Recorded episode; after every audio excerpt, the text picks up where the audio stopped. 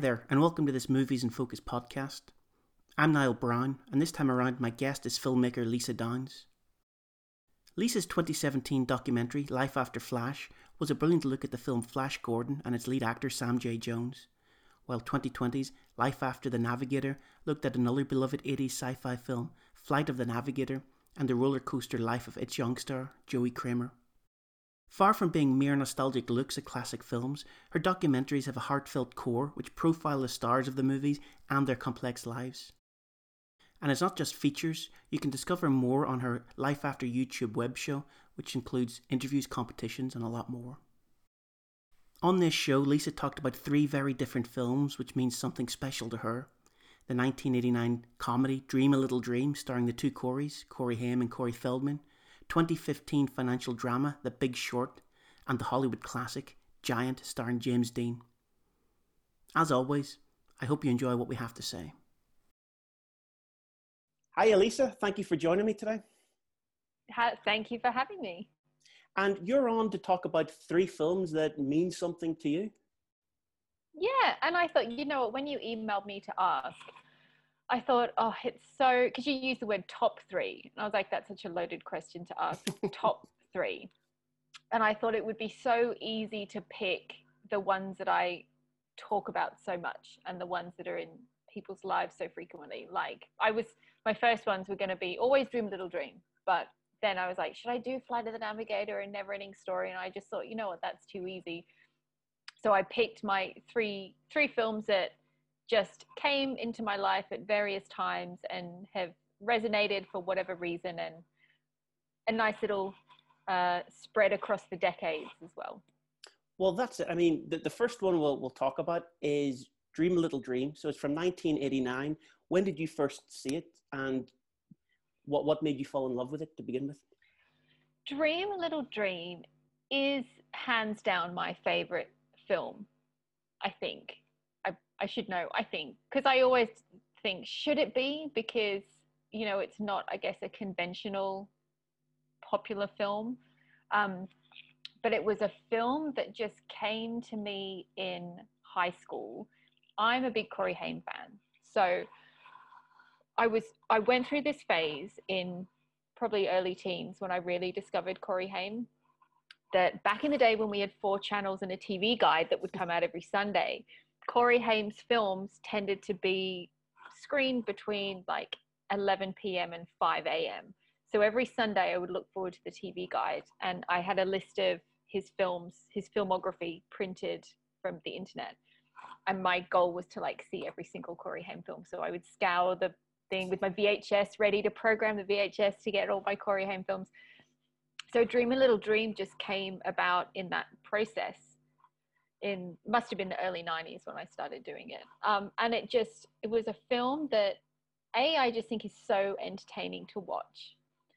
But it was a film that also got me through some really hard years in high school. You know, when I not to get too much into that, but like when I didn't really want to be with anyone else, I would go and like write out quotes from the film and just write about my thoughts from the film and i would like find a little place and i would like have my notebook and be how i'm um, trying to like memorize the script and see if i could memorize the whole thing and write out the script from memory. And it was just all these things that kind of kept me distracted from things that were happening in high school.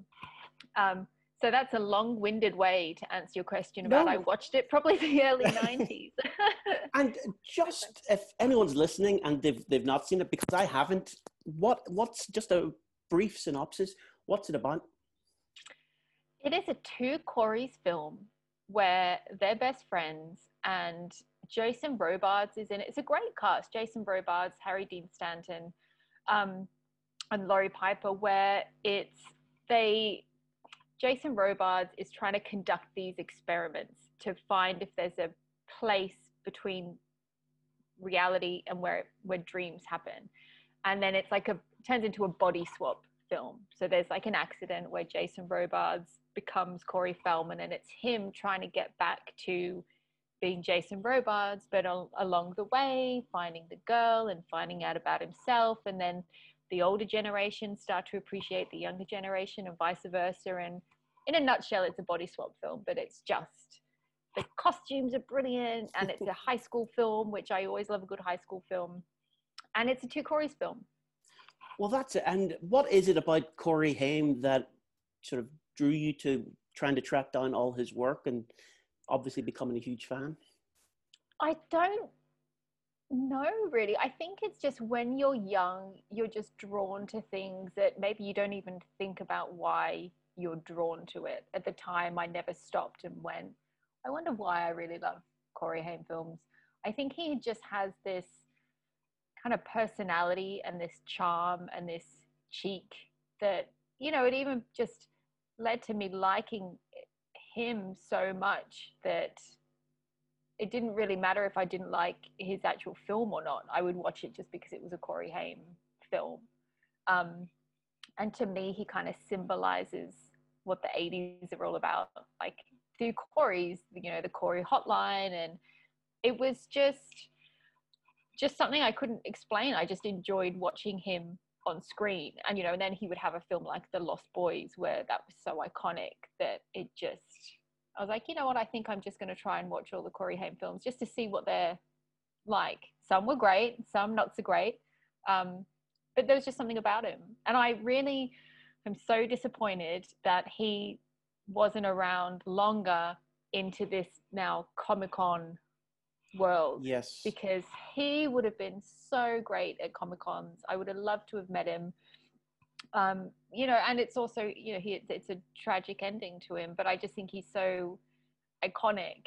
Um, and he's, he comes across a little vulnerable as well that you just connect with as a teenager. Well, that's the, I mean, the, the tragedy of effectively the two Coreys, because obviously Corey Feldman's had his his issues as well. It's a it's a shame that these two really really good actors and bright stars in sort of the eighties and, and early nineties were just kind of destroyed by the Hollywood machine. It really is, and it's it's not a, um, an uncommon story, um, you know, and it's a shame when you hear stories like that and you can see it unfolding on the screen you know and there's youtube videos of oh his last interview and people like to watch someone go downhill. So I think the more people go downhill, the more media attention that they have because it's entertainment. Um, and you know, and it is a it is a sad story, and he was so iconic. And I don't know if you've seen uh, Corey Feldman's documentary that he just released. I haven't, but I I, I have read about it. Yes. I mean, that is worth watching because that's the My Truth documentary. He crowdfunded, and he got he got a lot of flack for doing it. You know, he tried to raise the money to do a scripted film, and then everyone was like, "Well, if you're going to announce the reveal the names of the abusers, why can't you just do it? And why do you need so much money? And you're trying to keep the money for yourself." And I just think it's they for whatever reason they became easy targets, and so I think that documentary is worth watching because it really just explains what happened from his point of view. Yeah, no, it's definitely one that I really want to see, and I think because they were so iconic in the 1980s, and as a film fan, you do want to hear that truth about about everything that went on and sort of kind of what, what happened to child actors throughout that period which i mean you actually touch on in life after the, the navigator with joey cramer. It's it's a very sort of similar tragic story but he seems to yeah. have turned it around. Well that's it. And i think in that journey and getting to know Joey as a result, it really makes me appreciate the idea of you can't judge people from what you read in the paper. And there is this awful fascination with wanting the underdog to stay the underdog and watch someone go downhill and hit rock bottom because it maybe it makes the writer and the readers feel better about their own lives or whatever it is and and after getting to know Joey, like I talked to Joey and I can't even imagine he you would I would never think that he is the same person that I have been reading about. And then when you read the reasons why things happened and you find out why things happened, you just never know what goes on in someone's life behind closed doors.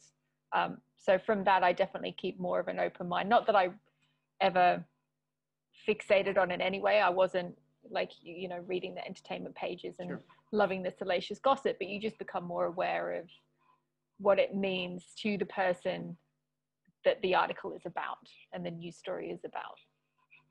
And we'll kind of wrap up talking about this one, but what what is it that you would, would tell people why they should go out and watch Dream a Little Dream? Why should just, they seek it out online?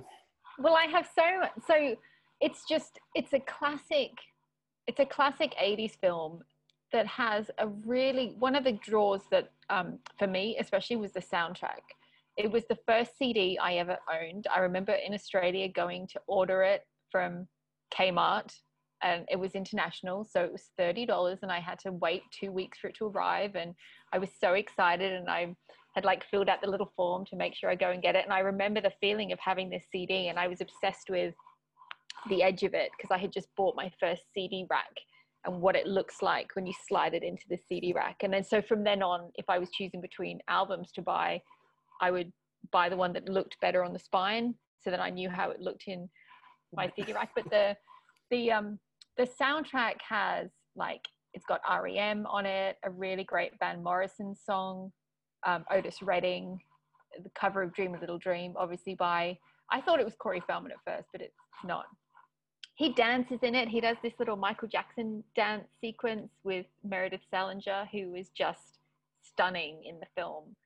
Um, it's just a great 80s classic, two Coreys body swap film that is definitely underappreciated.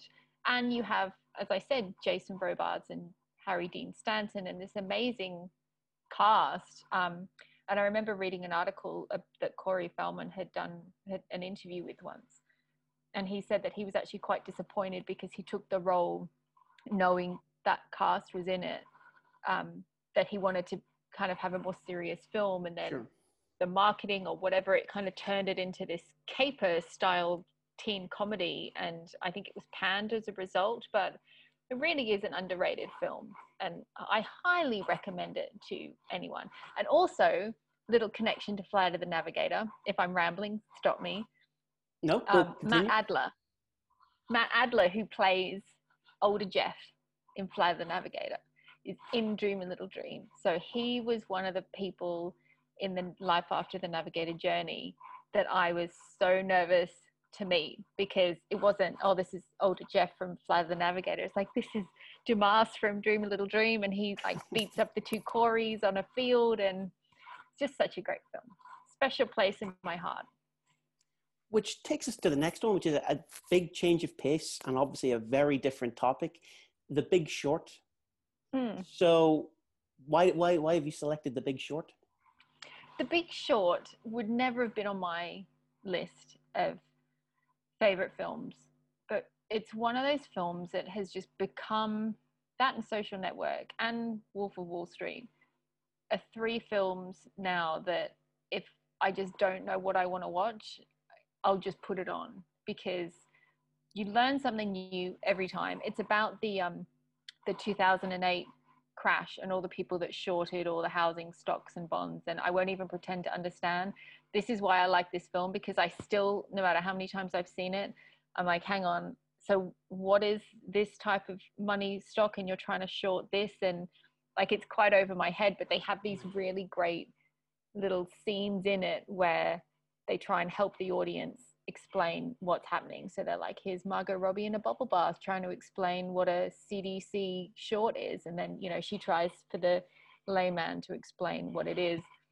They have like Selena Gomez and Anthony Bourdain doing the same things. But um, it's directed by Adam McKay, who what I think works really well, who was the director, and I think he um, wrote like Anchorman was his big yes. thing, and the other guys. So a lot of comedy from, stuff, yeah he came from comedy. And what I love is when comedians move to drama, whether it's an actor or a director like Todd Phillips going from The Hangover to The Joker, I think was brilliant because there's this like this kind of darkness that comedians seem to be able to draw from that you maybe wouldn't expect, like you know Bryan Cranston and going to Breaking Bad. That was brilliant casting.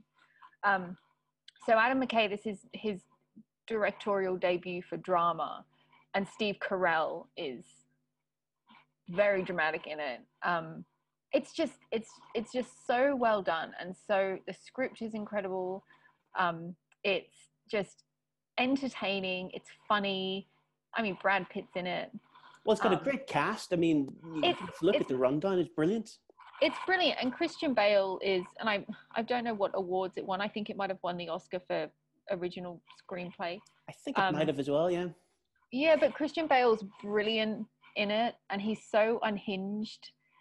Um, and having a comedic director, you have these really great comedic moments throughout it, and the timings are really great, even though it's a, a dramatic film. And you learn a lot about the 2008 crash, and they have the these really great editing. Mon- there's montages too, where they kind of set up the tone and the time of what's happening in that year in pop culture.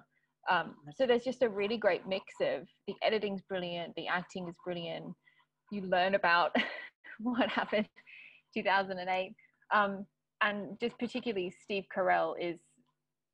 It's just it's the most amazing film, um, and I do think it's because you have these comedic talents involved in doing drama, which I think is always a great standout for it. Well, that's. I mean, you you touched on it yourself. Comedians when they do drama, like Steve Martin did a couple of really good straight roles in the nineties. Um, Robin Williams. I mean, obviously, Yeah. you know, some of the best stuff that he did was the dramatic, and uh, Yeah. Steve, Steve Carell, he's actually created a very interesting career for himself uh, from The Office onwards, where Mm. I think pretty much now he's really only doing dramatic acting, although there might be hints Yeah. of, of comedy in it. Yeah, I watched um, Foxcatcher again Yes. the other day, and he's so good in that. And I just watched also Nobody, which is Bob Odenkirk. I don't think he directed it, but it, it's him kind of a Mr. and Mrs. Smith style. Um, you know, he's like the house husband, and then he suddenly has his secret identity, and really great in it. And you wouldn't really expect that from him. No, and Um, he, he's so good in Better Call Saul as well. I mean, that, that's just a great show. Yeah, better actually better than breaking bad i think you know it- it's actually i think managed to for, for a spin-off become its own thing it definitely holds its own. Yeah. And I think there's another season coming think, out yeah. soon. and then i think that's it that's the end of it which is a shame but obviously there's a there's ultimately an ending where it has to go so you can't really drag it out too much Yeah, but I do. I think it's just. I never would have expected the film um, to become one of those films that I just really enjoy putting on when I don't know what to watch. And it's and when you get a film that you can learn something new every time and you can notice something new every time, um, I think is quite rare. Um, so it's definitely definitely become one of my top three. and that's what the big short was produced i think by brad pitt who's who's also in it and he as a producer seems to be making a lot of very interesting films Yeah, rather than the, the, the normal sort of hollywood fare that you kind of would associate with him Yeah, actually, I tell you what. When I was talking about the screenplay, I think it was an adapted screenplay. It must have been based on a book, um, because he also did Moneyball. I'm just trying to look online. He um, produced Moneyball, and I think the book was from the same author of the two. Right. Which is another very interesting film as well. And again, I know nothing about baseball, but it it uh, it was one of those things that they break it down in such a way you, you find it incredibly interesting. So uh, Ah, I haven't seen Moneyball. It's it's worth seeking out, definitely. You know. Okay. And, uh, Do you think? Because I haven't watched it on the basis that I'm not a huge baseball fan, although um, League of Their Own will always Right. be spectacular. Um, do you think a non-baseball fan would like Moneyball? yes, because it's very much about the business aspect of it and how they kind of select players and teams. So it's been a few years since I've seen it. I don't think there's actually much baseball in it. So it- it's more about the, the behind the scenes shenanigans of doing it. And, and Brad Pitt's brilliant in it. So I think he's brilliant in everything. To be fair, I even Thelma and Louise, he was brilliant in. yeah, I was I'm a huge fan until I watched um, Once Upon a Time in Hollywood. He's and I came out of that. Yeah, and I came out of that a huge Brad Pitt fan. So, and um, oh, Ad Astra, which he, he did a, a year or so ago. That's brilliant Yeah. too. So uh, He's I, I, just really funny. He's he's one that um you wouldn't consider a comedic actor, but no, he's got really good comedic timing. Um, and he's really good in The Big Short again, like the, the comedic timings in these films when you have these kind of comedic actors and directors, it really, really works. yeah, which will bring us to our next film because when Brad Pitt first started out, he was compared a lot to James Dean. So the next film that you've chosen is Giant. So why have. why why have you uh, decided on that one? Um, a, I just think James Dean's an icon for a reason. Um, he's so compelling to watch. Yeah. I think the first time I watched this film, I mean, yes, it's over three hours long, so it does take either a very patient person or a few watches to get through the film. I think you know it's hard these days where people are getting their attention spans are getting shorter and shorter. Um, but if you can watch the whole thing in one go, I would highly recommend it um, it was just a film that again for it just compelled me when i first saw it it just there was something about it um, i loved i mean i love america so anything really set in kind of open plain america texas you know this is on an oil ranch covering two generations of um, oil tycoons. Um, i think the the themes in it are really great. You know i think at a time when there's so much spoken about history in terms of in film maybe it's people are getting offended or it's representing people wrong. And i think with film you forget that it reflects it's like reading a history book it reflects the time that it was made. Yes. so you know all these these discussions about erasing history so you don't offend people like learn from it. You know that's how it was. And i think you people might start off watching this film going oh, hang on a minute you know he's got certain statues outside of his house and hispanics and african americans are portrayed in their stereotypical ways as they were in the 50s and not a way we would portray them now. So you start off the film especially how they talk about these people um, i can see that people might have certain opinions of it but then but the more you watch the film you realize that rock hudson's journey is overcoming his racist beliefs and racist ways because of his grandchild being half hispanic at the end um, and elizabeth taylor's character being the kind of feminist that stands up to the men where she gets told she's not allowed to talk about politics and she's got to kind of sit down and look pretty and knit and she fights back i think is really great and almost feels a bit rare for that time when you did have so many films where it was these stereotypes where women were just you know to be seen and not heard and no one really argued with it. So i just think she's got such a wonderful character too and she's trying to stand up and support the hispanic communities. Um, and just watching james dean i mean he's yes i think there's an element of when actors and musicians die young they're immortalized but he deserved to be immortalized. And i think you know watching the film too it's even more poignant because it was his last film and he didn't even totally complete um That's it. He died before it was totally finished. Yes. yeah so so there's that scene with him and his method acting there's that scene at the um the the banquet where he has to make a speech and he's drunk and so he really got drunk for that because it's the method way um and because he was slurring so much they had to redub him but because he died they had some other guy i think his name was nick nick allen or nick adam nick someone um who sadly died himself really young i, I think of an overdose but they so they had to redub him at the end because he died. And you know there was this big thing at the premiere all the teenagers thought it was a publicity stunt that james dean wasn't really dead and he was going to appear at the premiere and it was a way to get everyone out. And then when they realized that he wasn't going to turn up i think Yeah. they just sobbed through the whole premiere. But he just when you watch him on screen he has these like really subtle mannerisms to how he acts. There's this really great scene where he's just i don't know what it's called but kind of throwing that rope with the knot at the end. And he's just so like present on screen. And there's never a moment where he's just sitting still even if it's just doing something really subtle. Um and you know you can't It's Sorry. great screen presence. You you just watch him and you go, my God, you know, the, the camera sort of adored him.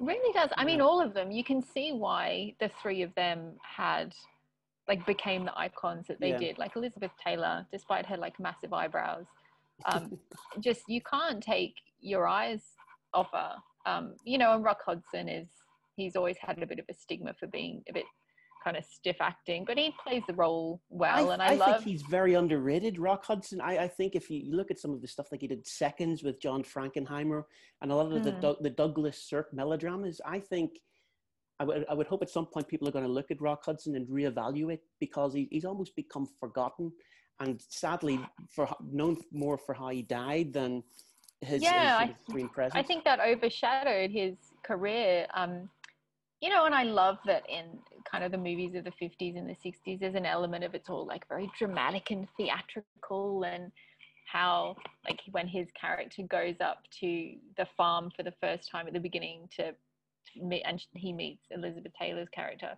it's like five minutes, and suddenly Elizabeth Taylor's like, I think I love him, I'm going to marry him. And then suddenly 10 minutes later, they're married, and it all just happens so quickly and it's so convenient. But I just, I, it- there's just such a kind of charming quality to these films. Um, and it's funny when you think about um, what actors come and go in what generations. Yeah. So for me, Dennis Hopper is an actor that I grew up with, kind of knowing about in his later career, and then I rediscovered his early work.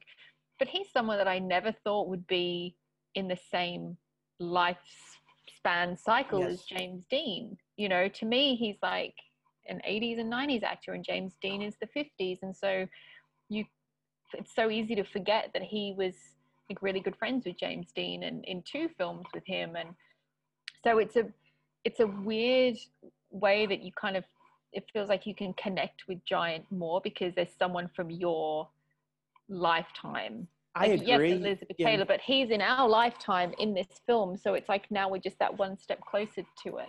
Yeah, I mean, I was I was actually fascinated, much like you, that Dennis Hopper would be in something that seemed, you know, a, a whole different, you know, massively different era.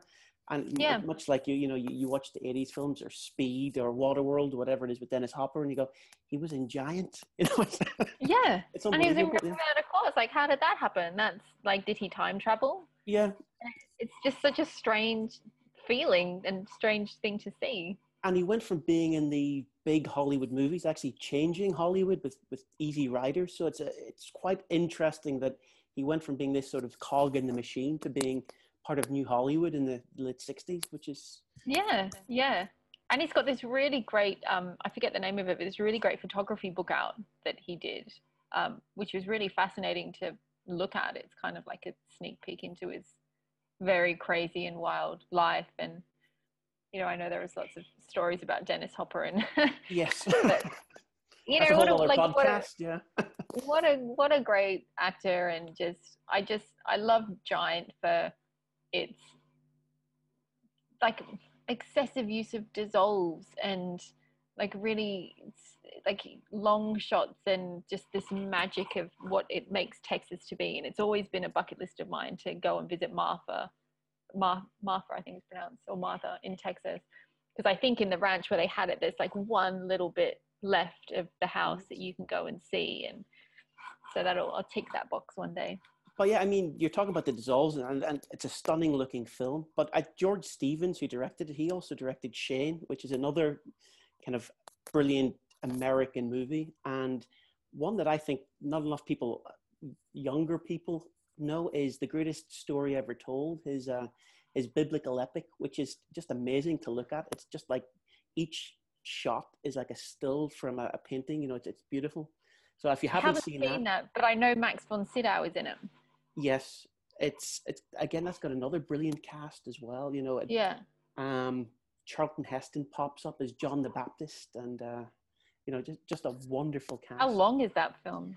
Again, that must be three hours plus, something like that. Yeah. But, uh, Those were the days when we had three hour. At least we got Scorsese still to give us some epic length, but yeah, and you can And pause it on Netflix. Yeah, yeah exactly but i just it feels it feels like it like i i mean i know the the studio system and these kind of iconic legend actors are all of a time gone by now it feels but um just people's attention spans are so quick these days it's Yeah. like even on youtube if you have to wait 30 seconds for an ad to see what you want to see you go i'm not waiting 30 seconds like that's you yeah. know, and so it's like a lost art that we will, you know, after Tarantino and Scorsese, will probably, will everything will be like an hour under.